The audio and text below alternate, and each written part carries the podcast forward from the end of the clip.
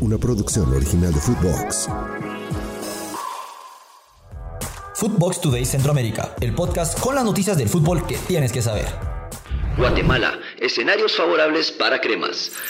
La serie continúa abierta después del empate en Cartago y el partido de vuelta se llevará a cabo el próximo martes en Guatemala, donde Comunicaciones no pudo, una vez más, mantener su ventaja en el José Fello Mesa, ya que en los últimos minutos del partido se les igualó. En esta ocasión, Justin Dalí, exjugador del equipo Albo, marcó el gol del empate al minuto 81, resultando en un marcador igualado a uno en la ida del repechaje para la Copa de Campeones de la CONCACAF.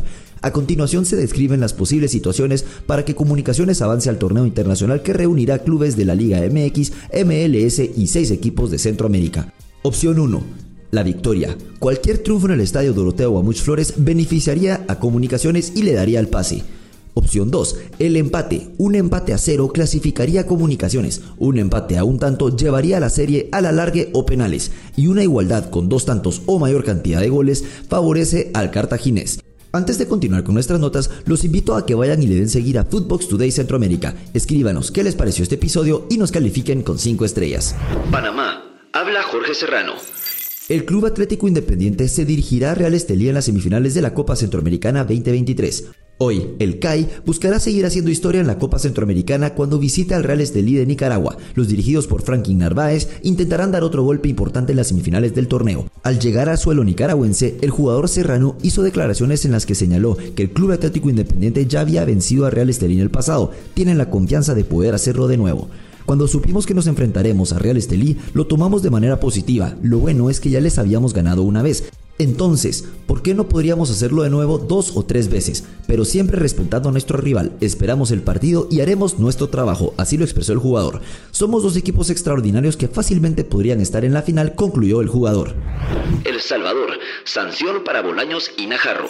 Javier Bolaños y Jorge Najarro han sido sancionados con suspensiones de cuatro partidos cada uno debido a su agresión hacia un jugador del municipal limeño. La Comisión Disciplinaria de la Federación Salvadoreña de Fútbol ha confirmado que Jorge Najarro ha recibido una suspensión de cuatro partidos mientras estaba con el Once Deportivo, mientras que Bolaños ha sido castigado con seis partidos. Estas sanciones se aplicaron después de que se difundieran imágenes en las que ambos jugadores del equipo tanque fronterizo atacaron a Jair Delgadillo, jugador del Municipal Limeño. El video que mostraba la agresión fue compartido por el Municipal Limeño después del partido disputado en la fecha anterior. En ese momento, ni el árbitro principal ni sus asistencias tomaron medidas, pero la comisión confirmó esta semana la sanción para ambos jugadores. En el caso de Bolaños, el comunicado menciona que recibió dos partidos de sanción por agredir al público de la tribuna al lanzar una pelota a la afición y cuatro partidos por agredir a Jair Delgadillo. En el caso de Najarro, se le impuso la sanción por su agresión al jugador del limeño.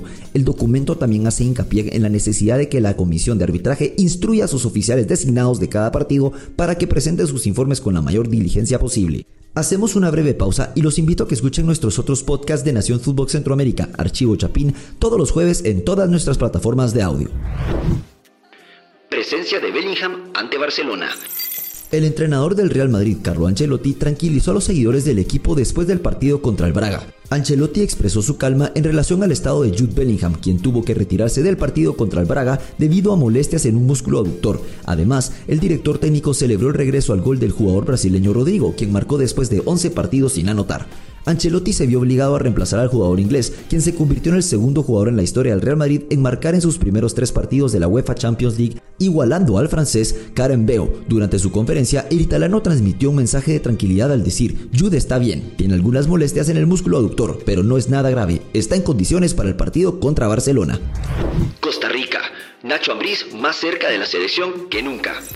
Tras un comunicado donde el Club Toluca ha despedido a cuatro jornadas para finalizar la temporada regular en México, Nacho Ignacio Ambriz ha sido despedido del Club Toluca, no solo por el mal momento que atraviesa el club en el torneo local, sino también se ha rumorado desde aproximadamente un mes de que la Federación Costarricense de Fútbol ha buscado hacerse con los servicios de Nacho Ambriz. También forma parte Gustavo Alfaro como uno de los candidatos para dirigir a la selección costarricense. Los invito a que estén pendientes de nuestros podcasts para ampliarles la información de esta noticia en curso.